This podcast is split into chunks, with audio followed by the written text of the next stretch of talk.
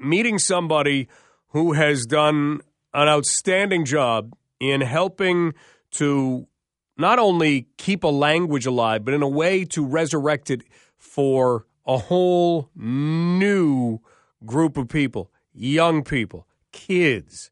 Bridget George is a children's book author. And Bridget is just out actually with a book that she has illustrated. Bridget is a member of the Kettle and Stony Point First Nation.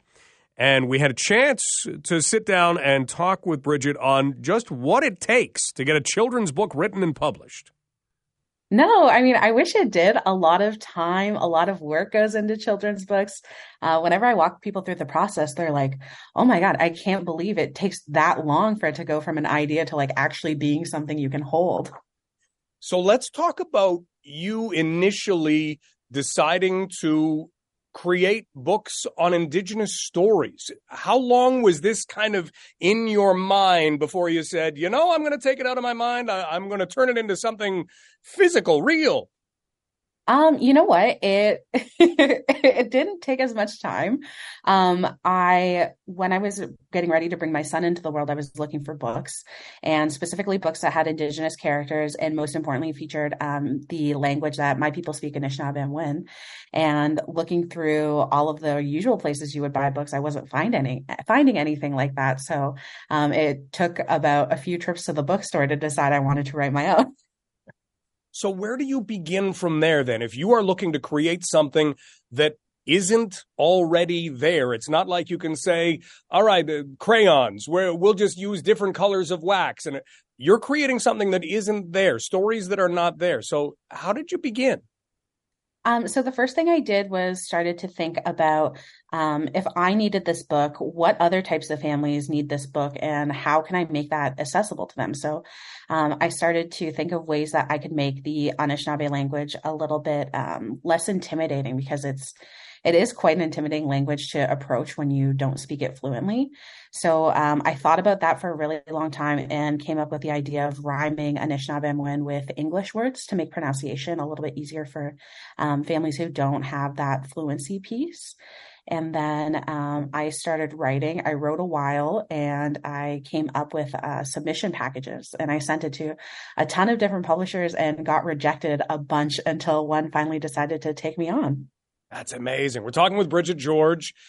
Bridget is a local London children's book author, member of the Kettle and Stony Point First Nation, and a new book has just come out, as a matter of fact, and we're going to talk about that. So, is is this something that you were able to do, just kind of jumping in? You mentioned writing in the Anishinaabe language. Is that something that you were fluent in already, or did you have to do even a little bit of learning on the way? Um, I'm definitely not fluent. I um, am still not fluent. It's something that I'm probably going to be working towards for most of my life, but I am very passionate about continuing to learn alongside my child, which is also why um, It's a Mitig is so special to me. Um, I was lucky enough to uh, grow up in my home community where instead of learning French as a second language in school, I had the opportunity to learn Anishinaabe as a second language. But even then, um, just the little bits that you're picking up in school every day don't always equate to fluency. They almost never do. Um, so the words that I use in the book are super simple, uh, uh, super simple words for uh, nature. So they were words that I already knew. So it was pretty easy for me to tackle it. And I guess at the end of the day, the goal was to introduce language in a way for my son to be able to pick up on the things that I got the opportunity to learn in my community. That's so good when it comes to how people have received your work, tell us the reaction that you've had, who's reading, all of those sorts of things.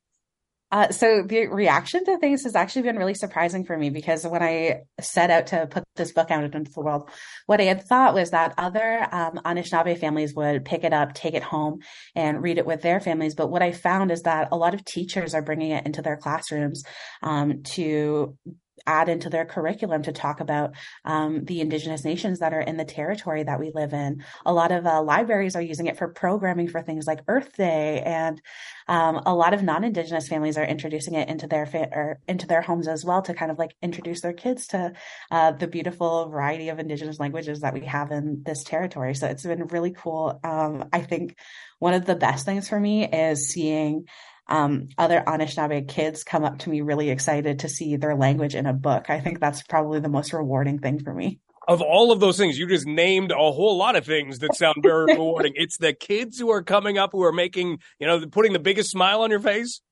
Absolutely. I mean, um, I just I just did a book festival uh, this past weekend in um, Upper Michigan, which is still Anishinaabe territory, and there was a little boy who ran up to me after I had been talking about uh, my books and I talked about introducing ourselves in the language, and he came up and he was so excited to hear um, an author in his school speaking his language to him, and I just it was probably one of the most heartwarming things that I've experienced in my time creating picture books.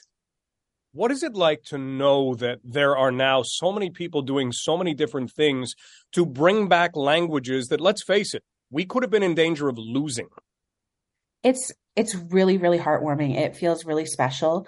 Um, I think I think having so many people working towards language revitalization is it's it's beautiful. Like I mean, especially approaching um, National Day of Truth and Reconciliation Day on Saturday, to um, even be able to sit here with you on the radio talking about language revitalization is so cool. It's something that you know even just ten years ago I couldn't have ever dreamed that this would be something that's happening. Right.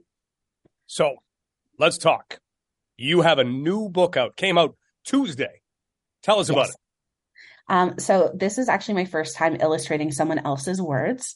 Um, so I'm the illustrator. The author is Carole Lindstrom, who's a New York Times bestseller. She's the author of We Are Water Protectors, and the book that just came out on Tuesday is called Autumn Peltier Water Warrior and it is a picture book biography about Autumn Peltier and Josephine Mandamin, two Anishinaabe water activists, pretty well known up in this area.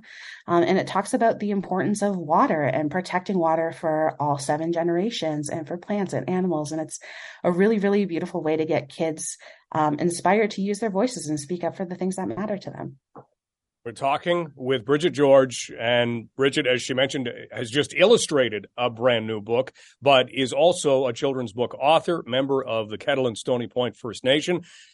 When you talk about that topic, how big that topic is, how far reaching that topic is, especially among Indigenous communities, is is there hope that you know that can certainly lead to young people right now growing up and saying, look, we're the ones now here. We we have to make a change because there have been a lot of people who've tried to change things and we're still working toward it.